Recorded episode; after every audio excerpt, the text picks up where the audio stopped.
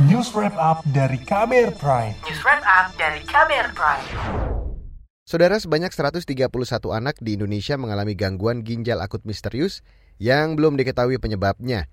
Selagi investigasi berjalan, orang tua diminta waspada dan selalu menjaga kesehatan ginjal anak. Simak dalam laporan khas KBR yang disusun jurnalis Siti Sadida.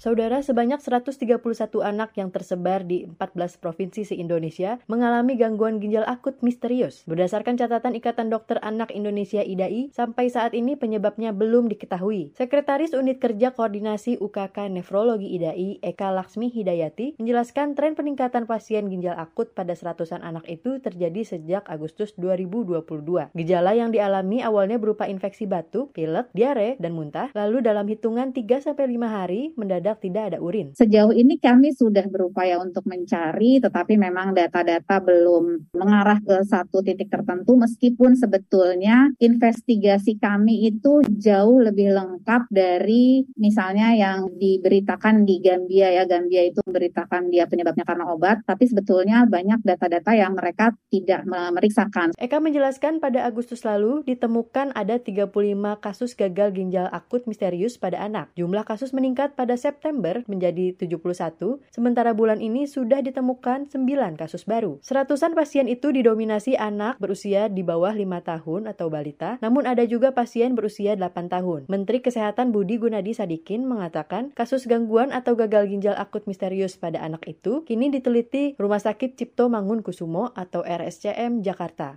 Gagal ginjal sama anak iya. sekarang sedang diteliti sama dokter-dokter di RSCM udah ada beberapa hasilnya cuma kita masih nunggu kesimpulannya sebelum kita rilis ke publik. Tapi sebentar lagi harusnya sih minggu ini kita bisa Kementerian Kesehatan memastikan gangguan ginjal akut misterius pada 100 anak itu tidak berkaitan dengan infeksi COVID-19.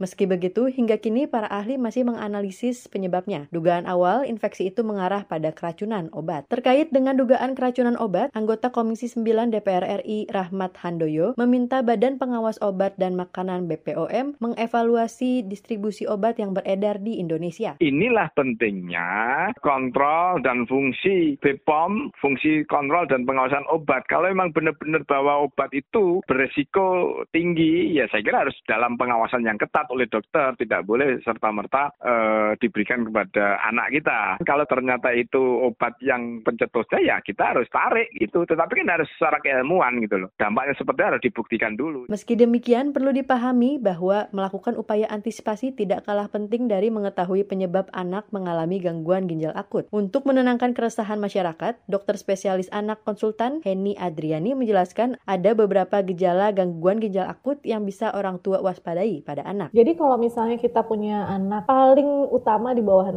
tahun yang dia mengalami demam, kemudian diare, kemudian ada gangguan saluran nafas, mungkin muntah ya. Hmm. Kemudian kita harus ya harus memperhatikan produksi air kencing dari anak kita. Kita harus memastikan dia dapat cairan yang cukup. Kemudian kita harus rajin-rajin tuh buka popoknya, ada kencingnya nggak ya, ada berkurang nggak ya daripada biasanya. Henny berharap pada orang tua agar bergerak cepat memeriksakan kesehatan anak yang mengalami gejala awal sebelum kondisi semakin memburuk. Misalnya produksi urin udah turun, fungsi ginjalnya sangat turun ya, rusak sampai 50%, baru kita bisa lihat tuh anaknya mulai bengkak, hmm. kemudian mungkin dia mulai nafasnya cepat dan dalam, kemudian dia mulai ada gangguan-gangguan elektrolit, kejang gitu ya, karena tekanan darahnya yang tinggi atau karena kadar natrium di darahnya turun drastis. Henny menekankan upaya pencegahan adalah yang utama harus dilakukan, yakni dengan menjaga kesehatan ginjal anak yang dipantau oleh orang tuanya. Paling mudah adalah kita menjaga kecukupan cairan. Pastikan kalau anak-anak di rumah itu minumnya cukup. Terus yang kedua, kita mesti mencegah infeksi ya, infeksi saluran kemih terutama. Jadi kalau misalnya anak-anak itu udah mulai ada gejala berkemih, pipisnya sakit, atau misalnya dia mengeluh perutnya sakit, nggak ada penyebabnya yang jelas, demam-demam, cepatlah dibawa berobat. Siapa tahu itu ISK dan kita bisa cepat mengobati. Itu yang paling simpel bisa kita lakukan. Hal-hal lain, kalau kita uh, misalnya punya fasilitas untuk melakukan deteksi dini, kita bisa periksa urin, kita bisa periksa tekanan darah, nah, seperti iya. itu. Demikian laporan khas KBR, saya Siti Sadida. Kamu baru saja mendengarkan news wrap up dari KBR Prime. Dengarkan terus kbrprime.id Podcast for Curious Minds.